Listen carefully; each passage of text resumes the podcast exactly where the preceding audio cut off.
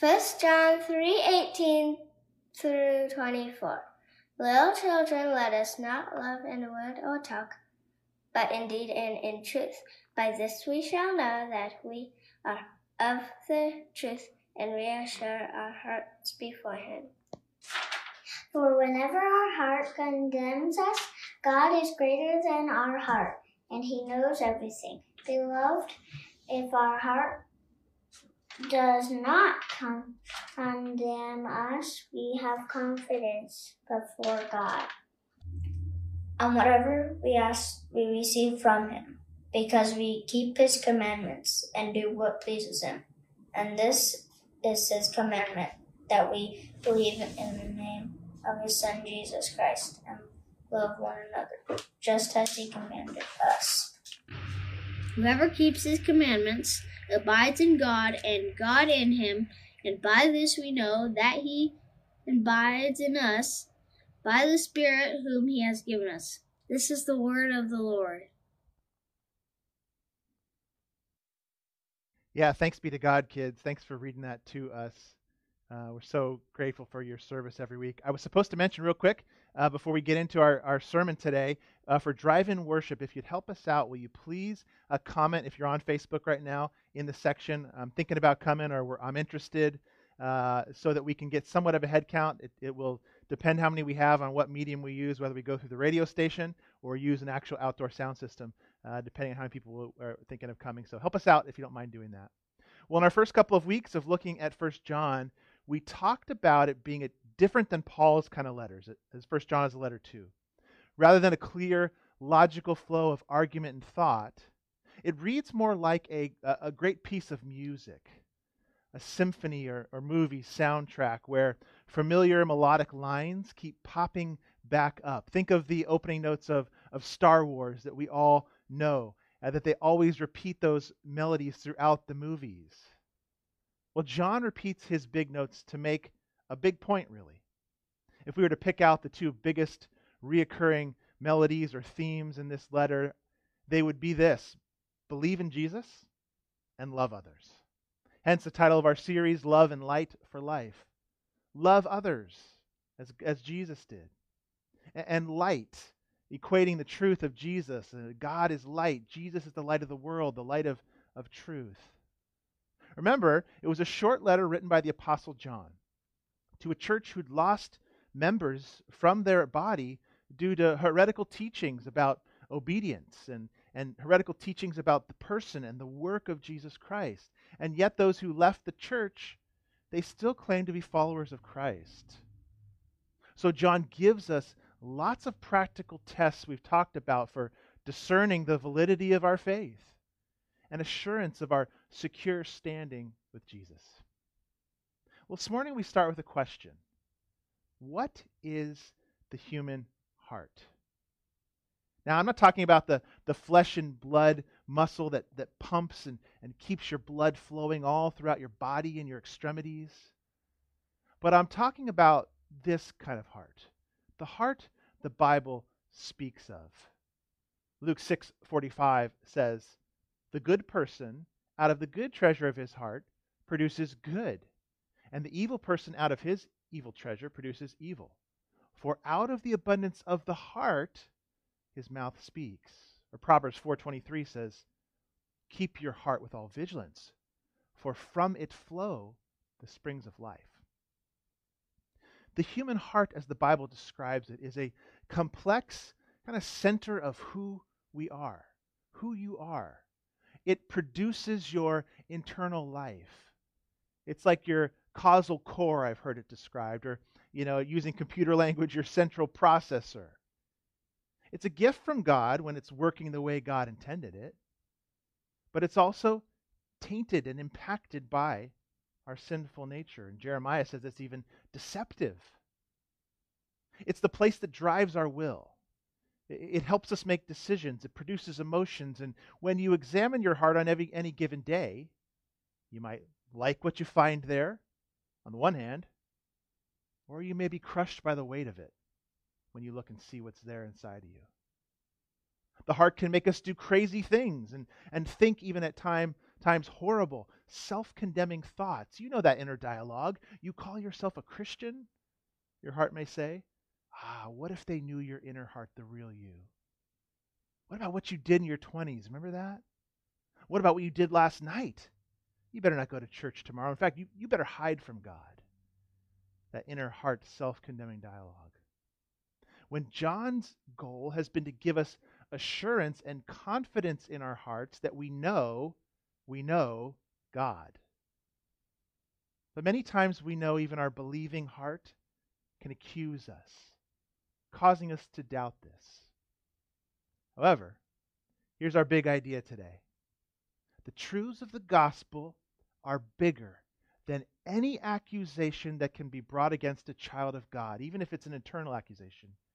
And believing these truths frees you to, to self forgetfulness and the love of one another, which will give you an abiding assurance. So let's look at three types of heart this morning. Grab your outline. Hopefully, you got 1 John open to chapter 3.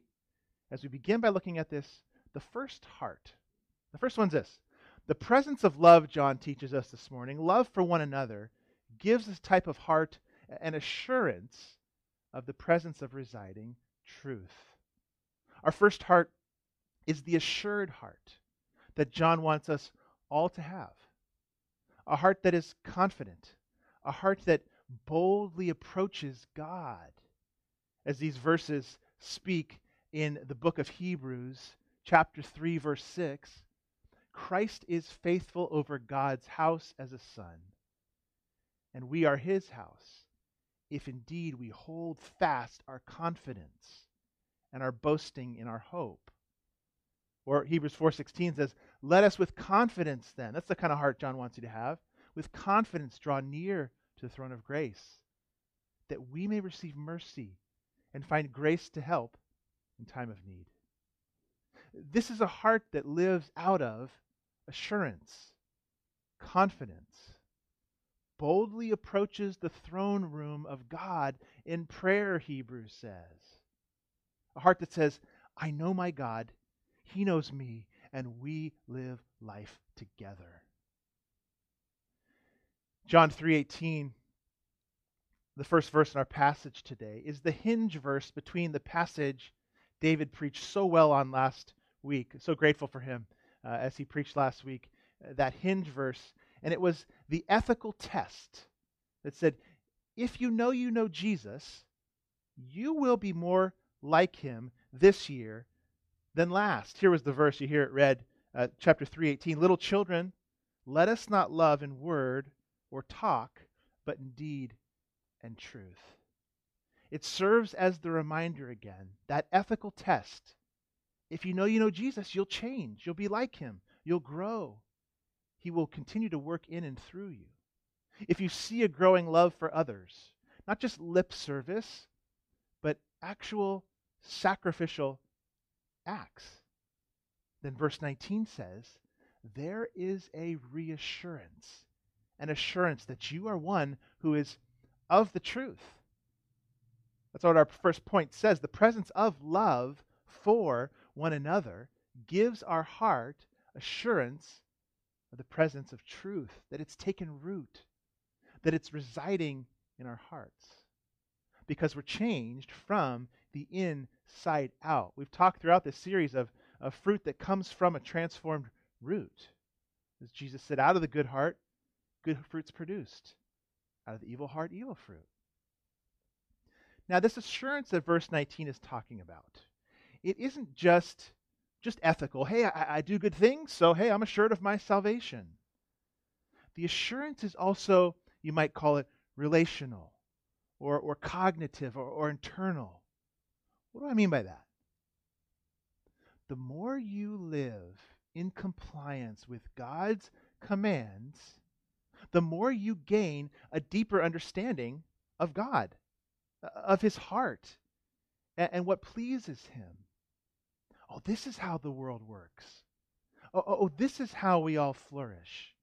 This is how Christ lived and loved. Oh, I see the deep joy. This is how God designed me to work and live. That kind of assurance. a deepened understanding of your God, which gives a deeper assurance. Let me see if I can illustrate this for us. I want us to think of those who are who work in uh, some of the great trades, or some people that are they're skilled at working with the material of the world or, or with their hands. Metal workers, mechanics, those that work the land, farmers, or animal husbandry, those that take care of animals and, and, and use them for their goods that they are from God to us, or, or builders of all kinds, or engineers. Now, on day one of working as a mechanic, or a farmer, or a house framer, if someone asked you, What do you do for a living? Well, you'd answer, I'm a framer, I'm a mechanic. And you'd be correct. But imagine what takes place in those fields as you learn by doing that takes place in those types of jobs, the experience of the ins and outs and the, the parts and pieces, and even the culture surrounding each of those fields. And then being asked 30 years into a career as a farmer, a mechanic, a framer, well, what do you do? Well, you'd say, uh, I'm a farmer. But the answer 30 years later, it carries that experience, that knowledge. Oh, this is how farm the farming world works oh, this is how my crop flourishes.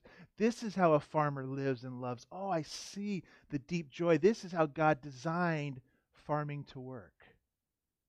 What a different answer at the beginning of that career and then at the end. It's the same in the Christian life. On day one, you're asked, Who are you? And you say, I'm a Christian. And that's true. But imagine asking that on your deathbed, being asked that. What are you?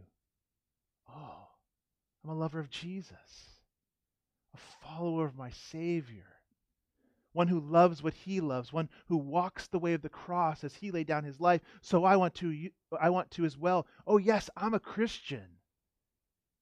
That's the deep assurance John wants you to gain from obedience. Not just, hey, look, I do good, so oh, I know I'm a Christian. No, no, no. He wants a Christian who knows his trade, who knows his craft, who knows what a disciple looks like because they've, they've lived with Jesus, they've walked with him, they've lived in life's trials in obedience. It's the heart of the psalmist in Psalm 86 Teach me your way, O Lord, there's the commands, that I may walk in your truth. Unite my heart to fear your name. I give thanks to you, O Lord my God, with my whole heart, and I will glorify your name forever. What do you see the psalmist there? He's learning by doing. Teach me, Lord, so, so I can walk in your truth. And in so, in so doing, unite my whole heart to you. That's the kind of obedient assurance God wants for us.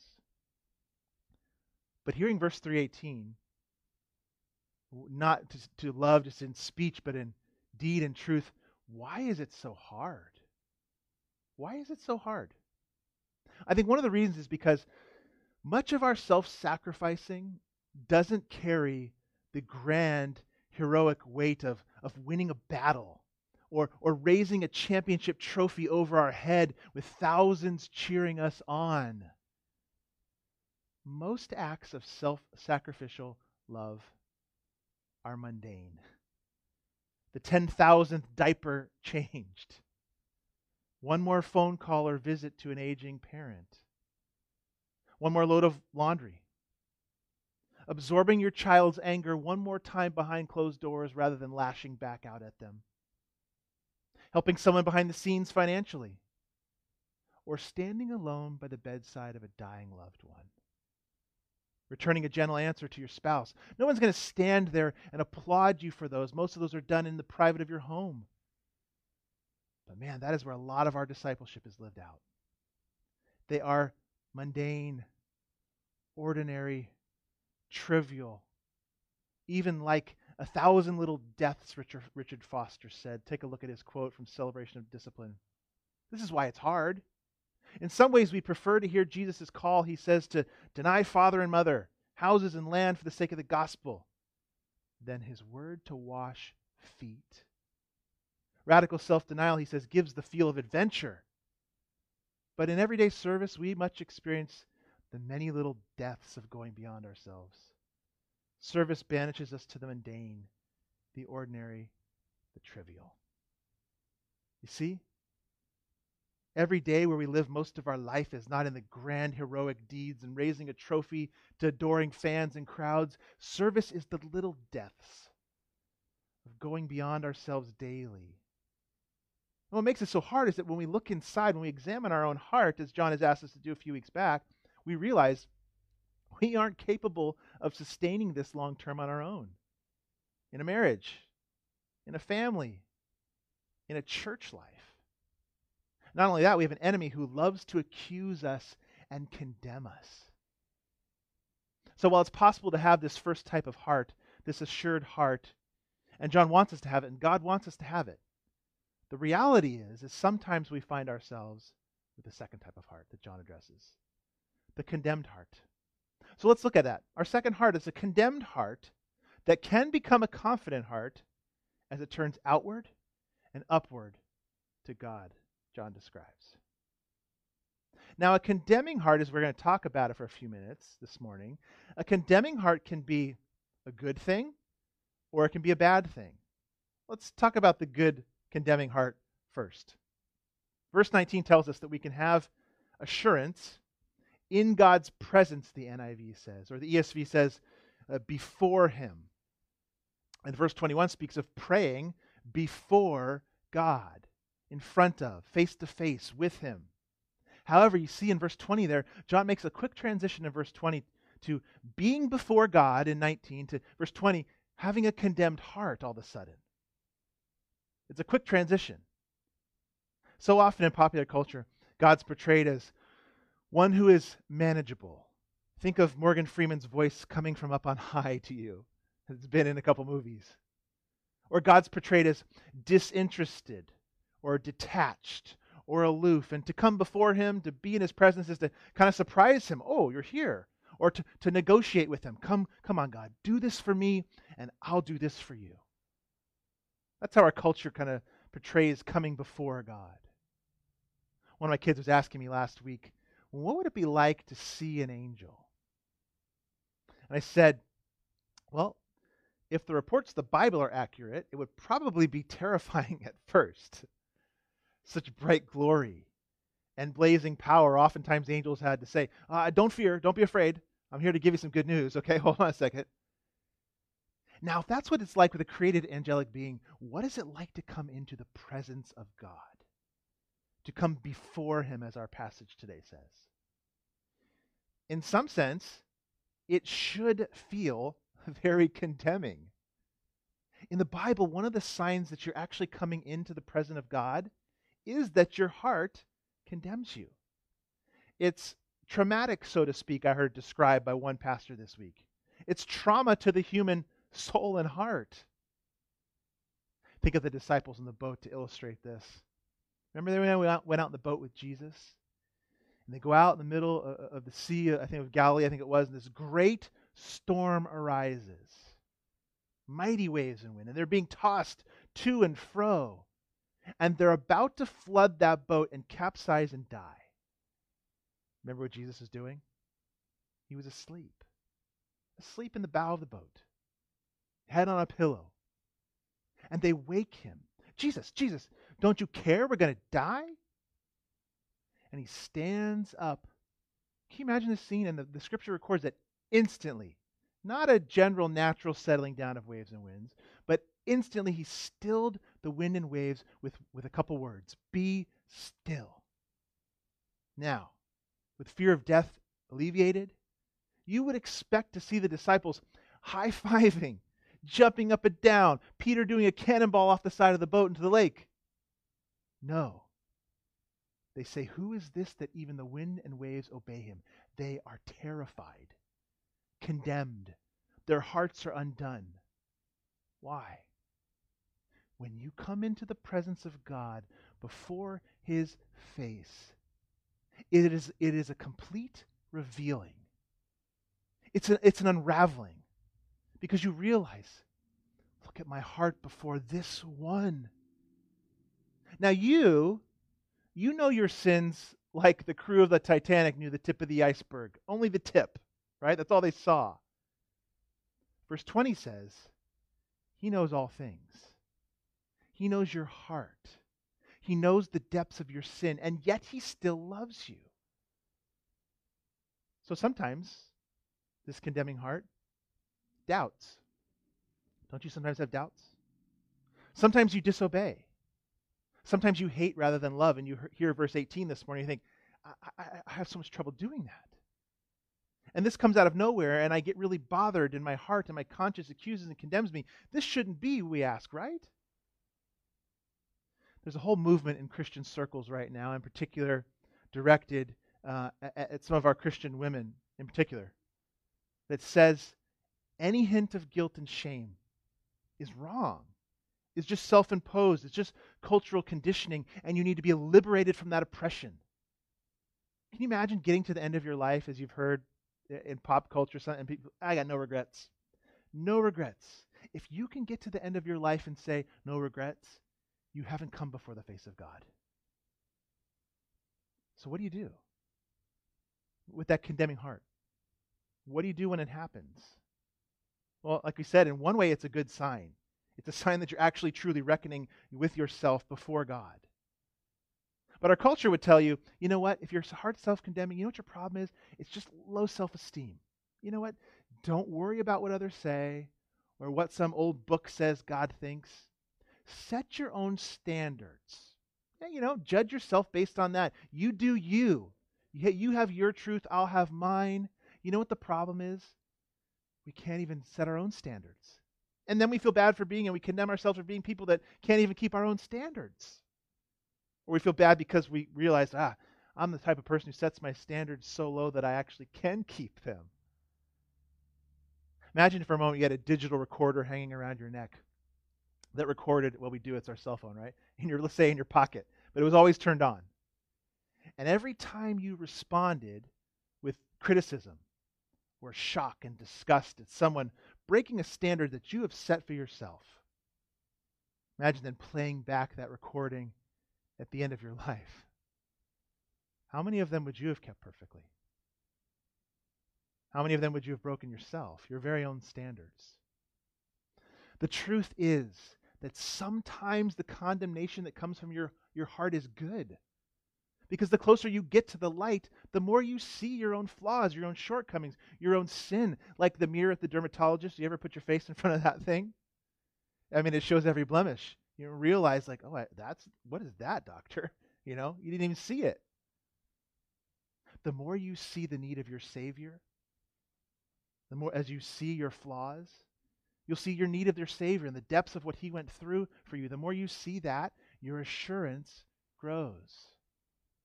That's the good type of condemnation that the Lord wants to deal with in our heart. But clearly, in this passage, it's pretty clear there's a bad type too, a bad type of condemnation. This is the kind that comes from being unable to forgive yourself. How many struggle with that? How many of you? Something that you've never been able to let go, never been able to forgive yourself of. We judge ourselves, and this is when the Christian heart begins to accuse with words like, well, Christ maybe died for some of my sins, but you're going to let yourself off the hook for that one? You know, sometimes they even believe this is even a, a demonic oppression of even believers that comes along self accusing thoughts. Sometimes we think are just our own. Here's the problem you may be the type of person who for, can forgive himself for flying off the handle at his kids real easy. But a mess up in front of your church friends or coworkers, you can't forgive. Or maybe you're easy on yourself for work mistakes, but man, th- that sexual sin I had, I just can't forgive myself. Or maybe you're the type of person, yeah, sexual sin, no big deal to you. Oh, but I can't forgive myself for that one thing I said that one time to my son. If you can't forgive yourself, in that moment, there is something, some other thing that is a greater source of your identity than God. Maybe it's what others think of you. Your image as a good parent or a good churchgoer, image as a great employee or worker. something has become greater in your life, a lowercase g God. And you know what? Those lowercase g gods will never forgive you. You know, you may say you believe you're saved by grace alone through faith alone, but functionally, when you're not forgiving yourself, it's because you've been feeling good by achieving and you failed that other lowercase g God in your life. It's your own self salvation project. The only God who forgives is the actual God. So John says to get rid of the bad type of condemning heart, John says, look to him. Uh, our instinct would be Adam and Eve's instinct. What did they do? Run and hide. That's the instinct in your heart. That's the self the bad type of self-condemning that says, you did it again. Turn your back. Get, he doesn't want to see you. He's turned his back. You might as well turn yours. But here's the truth He knows all things about you. He knows all things, John says in this passage, and yet he still forgives you in Jesus.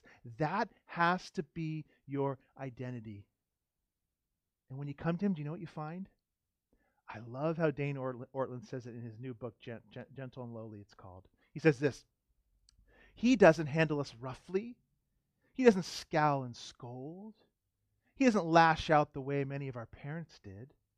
And all this restraint on his part is not because he has a deluded view of our sinfulness. He knows our sinfulness, John says in this passage, far more deeply than we do. Indeed, we are aware of just the tip of the iceberg of our depravity, even in our most searching moments of self knowledge. His restraint simply flows from his tender heart for his people. So, what do we do? when the heart condemns. You look upward, you look outward, away from our condemning heart, back to God. He knows the depth of the iceberg, and He chooses to still love you in Jesus. So don't wrongly condemn yourself. You are freed in Jesus. Remember, chapter 3 and 4 only come on the heels of chapter 2, in which John already told us if we sin, we have an advocate with the Father, and his name is Jesus Christ the righteous. There's a place in 1 Corinthians 4 where Paul exudes this kind of humble confidence, this humble heart, this heart that's not self condemning. He's showing us in 1 Corinthians 4 how to deal with a condemned heart in the believer. What do you do with that ongoing nagging guilt, that self hatred, that disappointment in yourself? Here's what Paul says it's absolutely brilliant. It's off our radar. We don't live like this, but God wants us to. Here's what Paul says He says, I care very little if I'm judged by you or by any human court. He goes on to say, Indeed, I do not even judge myself. My conscience, my heart, my conscience is clear. But that does not make me innocent. He still knows he's a sinner. And then he says this It is the Lord who judges me. What is he doing? He, he's doing verse 21. He's looking to God for his identity. His judgment doesn't come from someone else or even from himself, he says. He won't go there. He won't play that game. He isn't getting his self worth from what people think of him or even himself. He says, it comes from God. Paul knows his sins. He says, I'm not innocent, but he knows they're forgiven. So he doesn't attach those sins to his identity. He's already been tried and excused in the courtroom of heaven because Jesus took it for him. His advocate, John says in this letter, Jesus Christ, the righteous. And so what does he do? he moves out into his life to love others and love God in humble confidence. Not because he thinks less of himself, that just beats himself up. No, no, no. That's not it. With poor self esteem. Because he's now, as C.S. Lewis said, able to think of himself less. Do you get that? Not that he thinks of him uh, less of himself now, but he thinks of himself less. Tim Keller, in his great little pamphlet, the freedom of self forgetfulness says this is what the gospel does to us. This gives us this confidence, this humility. At the same time, makes us the most bold people there are, but also the most humble. He said this Gospel humility is not needing to think about myself, not needing to connect things with myself. He's referring to Paul's passage we just read. It's an end to thoughts such as, well, I'm in this room with these people. Does that make me look good? Do I want to be here? True gospel humility means I stop connecting every experience, every conversation with myself. In fact, I stop thinking about myself. He calls it the freedom of self forgetfulness, the blessed rest that only self forgetfulness brings. Or as John would say in our letter in his language, he would say that blessed reassurance or that blessed confidence you can have.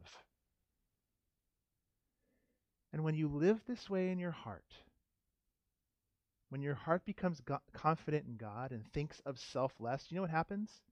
We become finally the third type of heart. It becomes the confident heart that becomes the praying heart, the obeying and the abiding heart. That's the logic and the flow of this passage today. Seeing our assurance we can have in the love for others, but knowing that sometimes will give us a condemned heart, but looking to God then to have that reassured, confident, gospel, gospel bold, humble heart than to move out in prayer and obedience and abiding. You know, many of us have grown up on this Disney message about our hearts, and I'm going to tell you this morning don't believe it. Disney's message to legions and generations of children has been you need to just look inside yourself. Trust your heart and, and trust your feelings. That's your compass, that's your guide. You know what that is? That's a recipe for uneasiness for your heart. Because that's the kind of heart that's so self introspective, so self turned and curved in on itself. That's the kind of heart that cannot trust that his or her prayers will be answered because they're primarily self seeking and self driven only. Not prayers from an obedient, God pleasing heart that verse 22 says. A, a confident heart in God is a heart that becomes, as, as John says in the end of this passage, a heart that's all about obeying God, a heart that's all about pleasing God, a heart that's all just focused on believing in God. Verse 22 says this, and whatever we ask, we receive from him because we keep his commandments and do what pleases him. Verse 23 this is his commandment. We believe in the name of his Son, Jesus Christ, and love one another, just as he commanded us. Now, many hear verse 22 and think, well, is that a blank check on prayer? Anything I ask at any time, under any circumstance, with any condition of my heart, I can write uh, this blank check, and whatever I request, it'll come true? Now, these verses always have to be taken in context. And in the context here in 1 John, is the person who prays confidently is a person who, the verse says it right there, is keeping God's commandments and pleasing him, verse 22 says. And we read verse 23 that the commandment is obeying Jesus by believing in him and loving others. There's those two grand melodies again. So, why is this the type of person who can have confidence that her prayers will be answered? Why is this type of person, a believing, obedient person? Here's why. Because when you're living out of this type of heart, obedient, believing in Jesus, living out his commandments, walking in his path of light. When you're living out of this type of heart, your prayers will inevitably align up with his will, not your own. That's where you get the confidence. Charles Spurgeon nails this one. Here's what he said about it. Here's why he said you can have confidence your prayers will be answered. He says, The man of obedience is the man whom God will hear, because his obedient heart leads him to pray humbly and with submission. For he feels it to be his highest desire that the Lord's will should be done. Hence, it is the man or the obedient heart prays like an oracle. His prayers are prophecies. Is he not one with God? Does he not desire and ask for exactly what God intends? How can this type of prayer, shot from such a bow, ever fail to reach its target? And so there it is. It's the heart, the, the confidence in prayers doesn't come as a one to one where God says, Well, if you do that, I'll give you that. No, no, no. It comes from the fact that an obedient heart is a heart that is lined up with God's will. His will first, not our own. And so we can have that confidence that we're praying according to His will. And so therefore He will answer. Verse 24 says, And then lead us into a life that abides in God and God in him. And by this we know that he abides in us, by the Spirit whom he has given us. Again, to close this morning, this life John describes is so much more than just believing a few more things about Jesus. Uh, it's so much more. I hope you're getting this from First John. It's so much more than just keeping a few rules. No, no, no. It's not the, just the objective. It's also the subjective and experiential. No, this life is life on life. Communion with God, knowing you know Him, a heart that finds its assurance in Jesus, finds its identity and acceptance in Jesus. And then this provides a motivation and assurance to combat that condemned heart you've been battling with for decades, which gives us then that confident heart that has real exchange with God in prayer. This is not a flat 2D Zoom call that we're all getting used to. Flat screen interaction. No, no. This is face to face, 3D, life on life, living in communion with God. Knowing you know God. Assurance from the assurance of his abiding presence. Let's pray. Heavenly Father, we thank you for the relationship that you have made available to us, one of deep, experiential identifying with you and real knowing communion in prayer and discussion. And so, Lord, we ask that you do this in our heart. Spirit, give us that sense of your abiding presence. Let us turn from self condemning hearts upward and outward to you, God, knowing that the God who knows all things gives us forgiveness in Jesus Christ. And then let us have confidence, gospel, bold, humble hearts that move out in belief and obedience. It's in Christ's name we pray. Amen.